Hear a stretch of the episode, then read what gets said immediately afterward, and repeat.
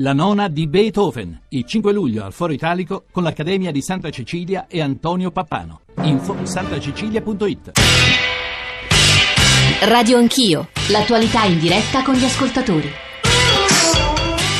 Sono le 9.35 oramai, siamo in diretta da Trieste, devo dire che stavo cercando di fare ordine fra i moltissimi messaggi che ci state mandando. A questo punto assumono un colore anche più complesso, non soltanto critici rispetto alle parole ascoltate qui nella sede di Trieste, anche le tante esperienze raccontate dai giornalisti italiani, dai giornalisti internazionali, New York Times, eh, BBC. Ci sono due ascoltatori in linea, però anche WhatsApp audio da farvi sentire e un po' di messaggi anche molto belli, ne cito uno per tutti. Eh, vorrei ricordare che da qui, da Trieste, ci scrive un'ascoltatrice si chiama Marta, che siamo riusciti dal 2013 a far partire convogli umanitari per la Siria e non solo per la Siria. Vi invito a vedere il sito della Onlus, ora anche Fondazione Uxilia e, e poi tutta una serie di considerazioni e anche sui risultati che si sono riusciti a raggiungere attraverso quegli aiuti e quei tentativi di ricordare a tutti, ecco, di coltivare l'opinione pubblica, fargli capire in realtà di che cosa si sta parlando. E poi un altro messaggio di Giorgio, la democrazia schernita come fredda e ideologica è invece concretamente poetica perché sa mettersi nella pelle degli altri, come Tolstoi in quella di Anna Karenina e dunque pure in quella di quei naufraghi in fondo al mare. Citazione da livelli di guardia di Claudio Magris, triestino come quasi tutte le persone sono sedute qui attorno a, a questo tavolo. Partirei dai WhatsApp audio. Buongiorno, sono Sergio, sono favorevole ad aiutare queste persone. Soltanto c'è un punto che vorrei capire. Sono tutti i giovani quelli che arrivano. Quando noi siamo, i nostri vecchi sono andati in guerra, sono partiti partigiani volontari a difendere la patria, non sono scappati. Perché questo loro non lo fanno? Non difendono i loro confini, la loro patria, non fanno i partigiani in casa loro. Grazie. Ai signori che criticano tanto l'accoglienza dei rifugiati o il salvataggio in mare, mi sento di dire una sola cosa, molto semplice anche.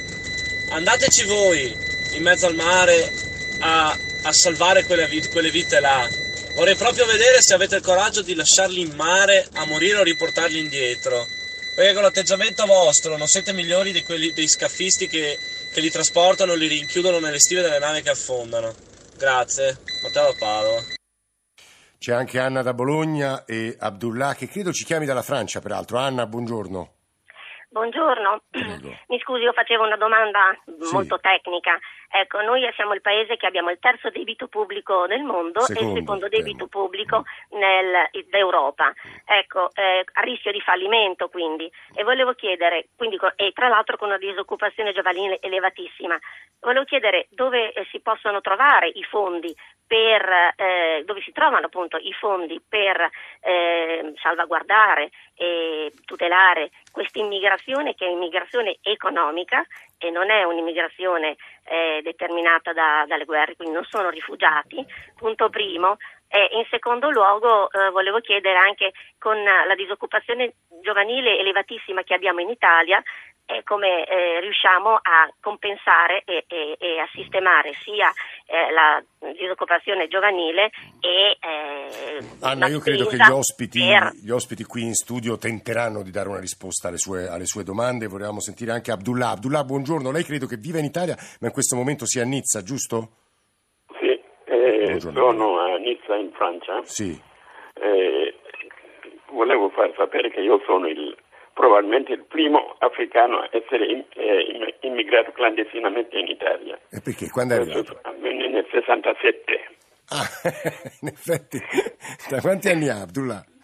Eh, ho festeggiato appena i miei 75 anni. Ah, bravo. E dove, dove eh, è arrivato in Italia? Eh, sono originario della Guinea Conakry. Sì. C'era una dittatura nel mio paese quando ho finito la mia prima università a Firenze, sono andato Fran- in Francia e volevo tornare in, nel mio paese, ma mio padre mi ha detto no, di non tornare che c'era, tirava aria brutta per la nostra etnia. Mi ha detto di tornare in Italia, ma solo che non avevo più documenti validi. Mi ha detto arrangiati, sono salito sul treno, arrivato a Mentone, quando hanno detto polizia di frontiera, sono entrato nel bagno ho aperto la porta e mi sono attaccato alla, alla parete sì. quando il poliziotto è venuto, ha guardato, non vedeva niente, ha richiuso la porta e così sono entrato. E, e, da allora lei vive in Italia? Sì, mi sono sposato e poi, eh, pur essendo musulmano, dato che non avevo documenti, mi sono sposato in Vaticano. Pure. Con una signora italiana e siamo insieme ancora da 69. Dove vive lei, Abdullah? Eh, principalmente a Roma, ma mi sposto parecchio perché nella vita ho avuto la fortuna di finire due università a Firenze, parlo in Italia, eh. fare due master eh. e poi lavorare per le Nazioni Unite. Eh. quindi mi sposto parecchio dato che ho la sono per potermi spostare. Sono appena tornato dall'Uganda. È una storia un po' unica, qui ridiamo tutti. Però Abdullah, la sua è una storia da romanzo, veramente. Eh.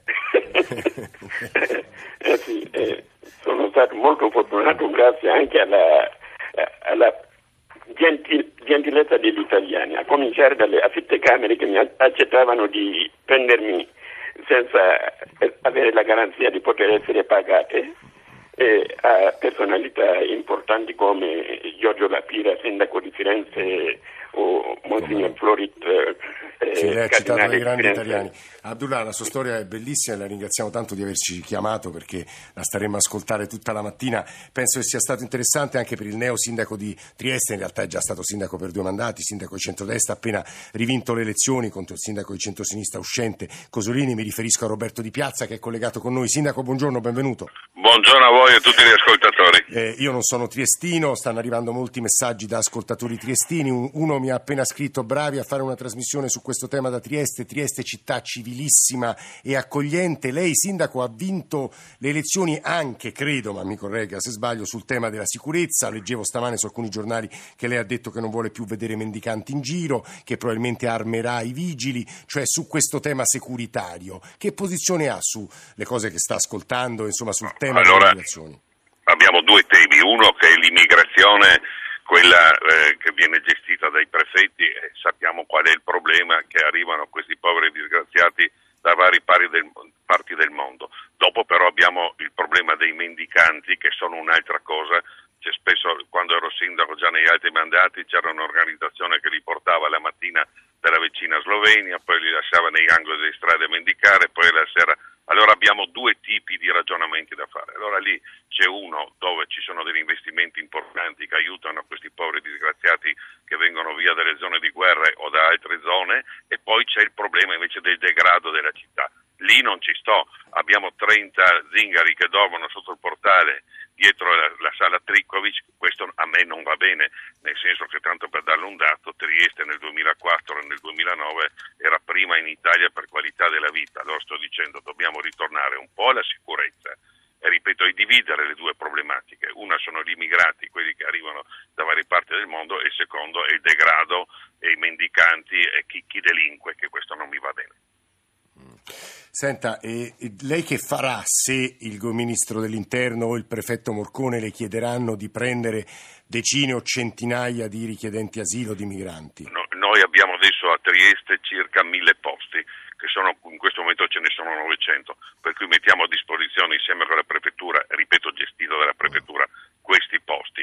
Ripeto, dopo però dobb- abbiamo il degrado e la sicurezza mm. e come lei diceva armare i vigili, innanzitutto è sbagliato, abbiamo detto che solo quelli di, volontari che opereranno di notte, che adesso non operano perché non sono armati per legge, chi opera di notte deve essere armato come in tutta Italia del resto. E sto dicendo, lei quando va in un supermercato, in una banca, vede un, una, una, guardia giurata cosa ha nella fondina la pistola, insomma, per cui no, non dobbiamo uh, armarci. Saranno 40 i vigili armati solo volontari. L'ultima cosa, Sindaco, il progetto, credo, portato avanti dall'ex Sindaco Cosolini, 400 euro al mese per le famiglie che accolgono richiedenti asilo, lei lo, lo ribadirà, lo porterà avanti o no? Ma è stato, è stato, un successo clamoroso, mi sembra che sono tre o quattro le famiglie che hanno aderito, per cui insomma stiamo parlando di nulla probabilmente. Mm, insuccesso clamoroso. Sindaco, sì, sindaco sì, sì. Sindaco di Piazza, Sindaco di Trieste, grazie per queste sue parole. Eh, buona giornata a voi, buona giornata a lei e che riprenderemo almeno in parte con gli nostri ospiti. Volevo però leggere un po' di messaggi e ripartire eh, da Malik, anche perché anche lo stesso Malik può raccontare qualche cosa. Claudio da Fano ci scrive: Mi unisco alla schiera di ascoltatori che stanno criticando la trasmissione di stamane. Anch'io sono schiva- schifato dalla. Io leggo, cerco di leggere tutto, come dice sempre Emanuela Falcetti. Io sono schifato dalla modalità dell'argomento trattato, ascolto falsità, contraddizioni, ipocrisia. Ci sono italiani disoccupati, questo è un tema e percorre molto le cose che ci state scrivendo, senza alloggio e senza soldi, e invece vedo anche vicino a casa mia, immigrati ospitati in albergo davanti al mare. La mattina io vado al lavoro per guadagnarmi da vivere, loro prendono il mio stesso autobus per raggiungere Pesaro e bighellonare tutta la giornata. E poi c'erano veramente valanghe di sms su questo. Certamente parlare di queste situazioni ci fa comprendere la gravità della situazione, purtroppo però accogliere è difficile, scrive Federico. Lo vedo quotidianamente nella mia città, non scrive da dove, da dove ci scrive. E, ad esempio in questi giorni vedo tanti ragazzi intenti a recuperare la carta dai cassonetti, mi sembra che davvero è la, la dignità di tutti che sia, sia, in qualche modo colpita. Malik, allora cerchiamo di raccontare eh, lei che lavoro fa. Eh, Malik è, il, è partito dall'Afghanistan, oramai quanto tempo fa Malik? Eh, circa cinque anni fa. Eh, adesso è rifugiato qui in Italia, lavora, ci ha detto che fa il kebabaro. Sì, lavoro sì, con i turchi, eh, ce l'ho un contratto indeterminato ma part-time. Eh, un anno, qualche mese che sto lavorando. Quanti afghani ci sono a Trieste, ad esempio? E io non so esattamente esatto, eh. che quanti ci sono, ma come che io vado diritto a lavorare e torno e rimango con la mia famiglia, non vado anche in giro ah. la città e non conosco tanti. Ma del mondo so. dei migranti, anche se lei dice io li frequento poco, quanti lavorano delle persone che lei conosce? C'è, o ci sono molti disoccupati, persone che... I, quelli afghani che io conosco, eh, 3-4 di loro che lavorano quelli che conosco io, ma cercavano da tanto mesi che hanno trovato questo lavoro. Eh, io quando sono arrivato non parlavo bene italiano, ma comunque al comune di Trieste mi hanno aiutato, mi hanno dato un tipo borso di lavoro che pa- mi pagavano poco, ma lavoravo eh, come giardiniere, quattro mesi avevo lavorato e poi dopo di questa non ho lavorato e cercavo di nuovo lavorare. Questo ha detto un progetto del comune di Trieste come giardiniere? Sì, sì, era tipo borso di lavoro. Mm. Però il comune di Trieste devo non... dire che stamani emerge come un posto molto civile. Ora non voglio lodarvi, però in quelle cose ora guardo Pietro del Re che credo sia. Giorgio, sì. eh, eh, Malik non... eh, forse ha un po' di pudore, ma in una pausa pubblicitaria ci ha detto che ha ricevuto una raffica di Kalashnikov con una pallottola che le ha oltrepassato la pancia da una parte Questo all'altra. Se noi ripartiamo come la signora di prima dicendo questi non so, sono migranti economici, se passa il messaggio che queste persone vengono in Italia per che sperano di arrivare nel paese di Bengodi e portare via il lavoro agli italiani, partiamo da un ragionamento sbagliato. Queste persone scappano da una guerra, scappano da dove i loro figli, le loro mogli o loro stessi vengono uccisi. Però Giovanni, i nostri ascoltatori, alcuni dicono, cioè molti nigeriani che non scappano da nulla. Eh. D'accordo, e lì dobbiamo lavorare, e lì dobbiamo lavorare e fare de- de- determinate distinzioni, ma dobbiamo ragionare che, che non è sì. che in Nigeria stanno tutti ecco, benissimo. Ecco, eh. cioè... Pietro Del Recchio, giornalista Repubblica. No, nel senso che in Nigeria in questo momento c'è un'emergenza eh, drammatica eh, non so quante eh, decine di migliaia di persone sono appena fuggite verso il Camerun. Eh, e altrettante scomparse nel nulla. Altrettante scomparse nel nulla, con eh, eh bambini denutriti, con feriti gravissimi da, da, dalle continue bombe che fanno esplodere quei pazzi di, di Boko Haram. Quindi attenzione, cioè, forse c'è qualche migrante economico che arriva dalla, dalla Nigeria, ma non sono tanti. Volevo aggiungere una cosa. Certo. Io certo eh, mi rendo conto delle difficoltà eh, di, di, di, che ci sono in Italia, però eh, se non aiutiamo questi profughi ci comporteremo come, come ha fatto già il mondo eh, quando gli armeni fuggivano da, da, da, dai turchi, quando eh, gli ebrei fuggivano dalla Shoah, eh, i, i, i, i, cambogiani dai Khmer Rossi, i, Tutsi eh, da, da, dagli Uto in, in, Ruanda. Cioè mi sembra il minimo, come diceva prima Giorgio, eh, il minimo che possiamo fare per aiutare queste persone.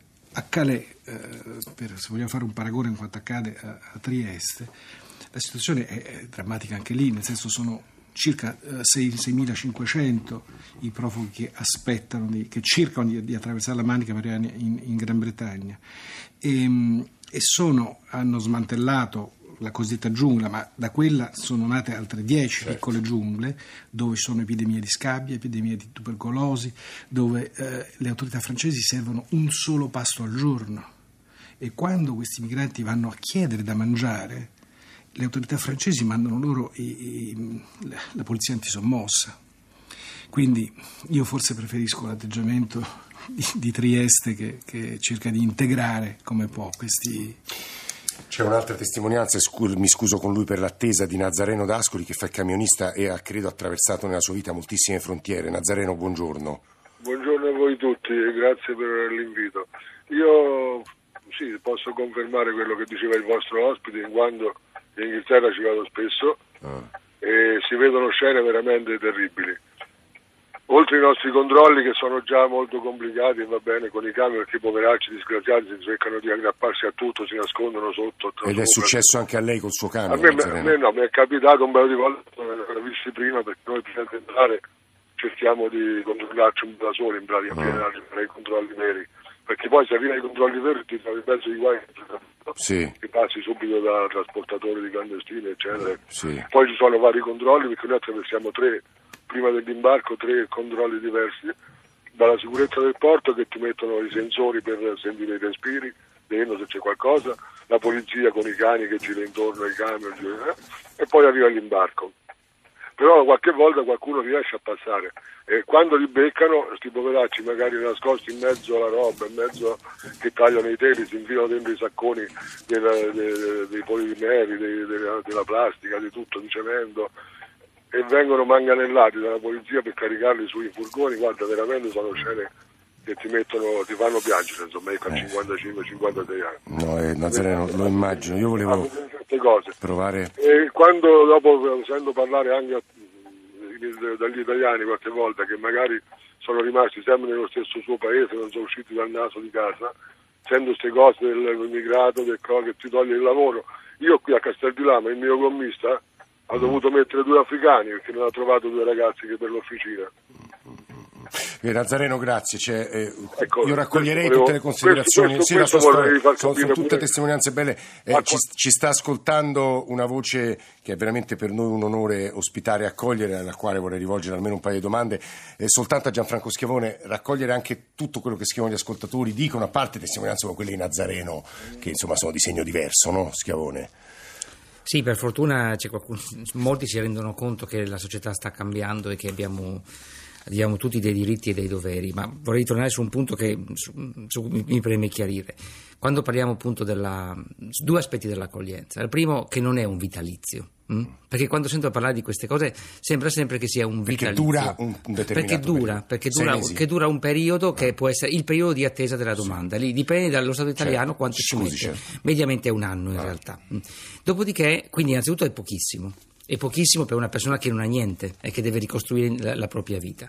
E poi c'è una seconda fase sulla quale dicevo prima l'Italia è molto indietro e, e, e in realtà, devo dire, da questo punto di vista siamo anche un po' autolesionisti, e cioè quello del fatto, del, legato al fatto che poi le persone a cui riconosciamo la protezione non, per, per, queste persone non abbiamo dei validi programmi di inclusione sociale, diversamente dai paesi diciamo, della vecchia Europa. Mm.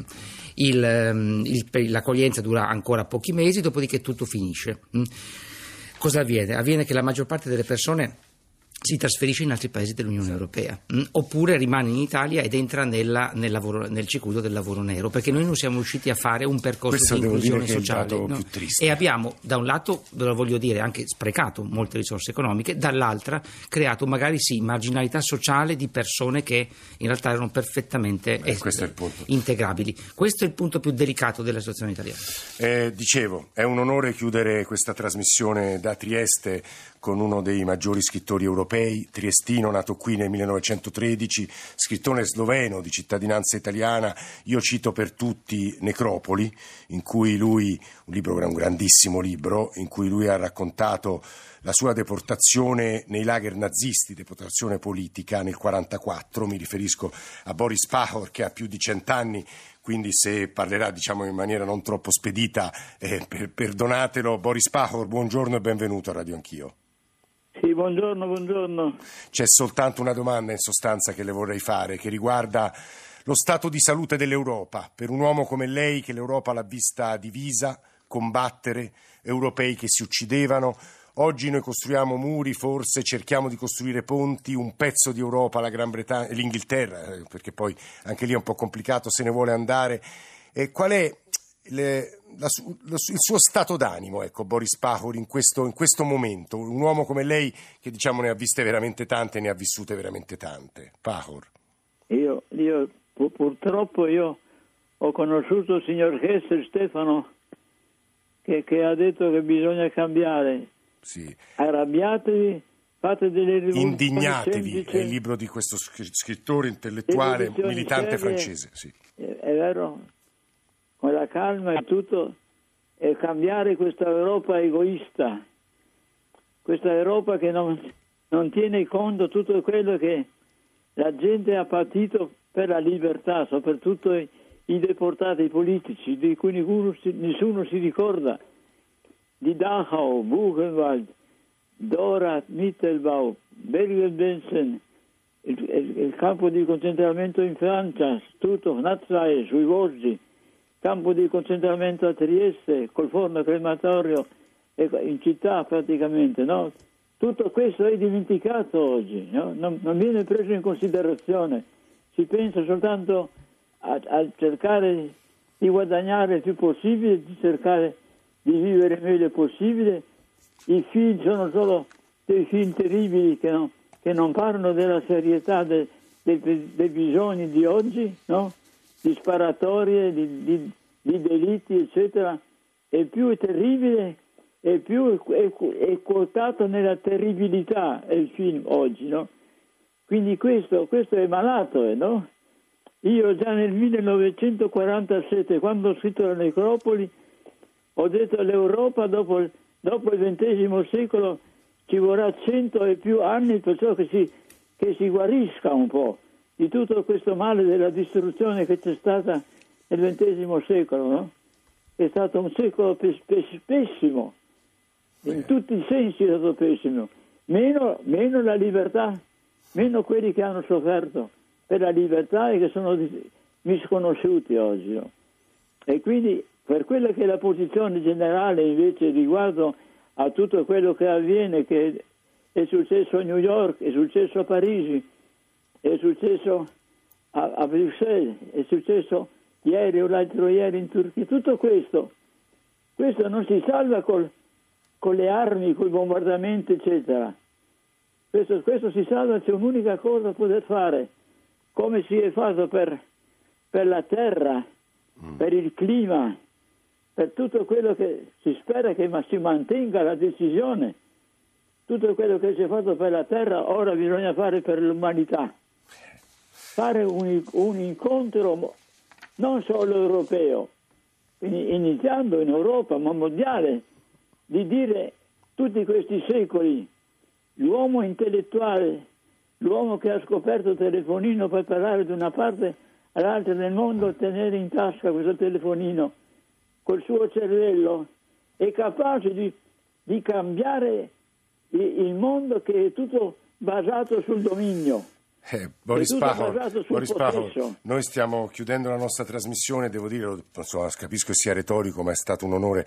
Eh, Giovanni, lo dico a Giovanni Marzini, che ha diretto questa sede per tanti anni, perché ha uno sguardo che non è più il nostro. Noi tutti, Giorgio, vorremmo arrivare a cent'anni con la lucidità di Boris Pahor, che è parla, parla molto bene, speditamente e, e, spero che apra la testa di molti degli ascoltatori dicendo, che ci stanno seguendo. Conto, conto dove siamo arrivati con la tecnologia e quanto siamo ancora invece bestie. E quanto de... siamo ancora egoisti e, e, guardiamo solo al nostro orticello. E poi ha usato quella parola civiltà basata sul dominio, che, che, faceva abbastanza impressione. È detto da lui che ha sofferto non poco, che è stato un concentramento ancora maggiore.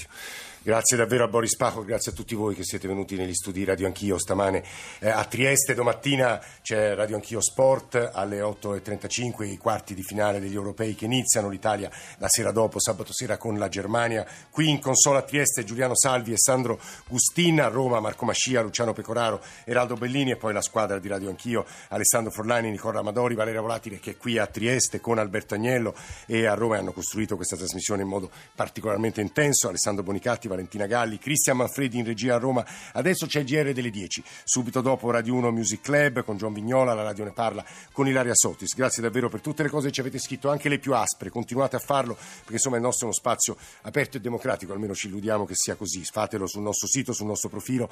Noi ci risentiamo, eh, vabbè, domattina vi dicevo, Radio Anch'io Sport. Eh, nel frattempo, buona giornata a tutti.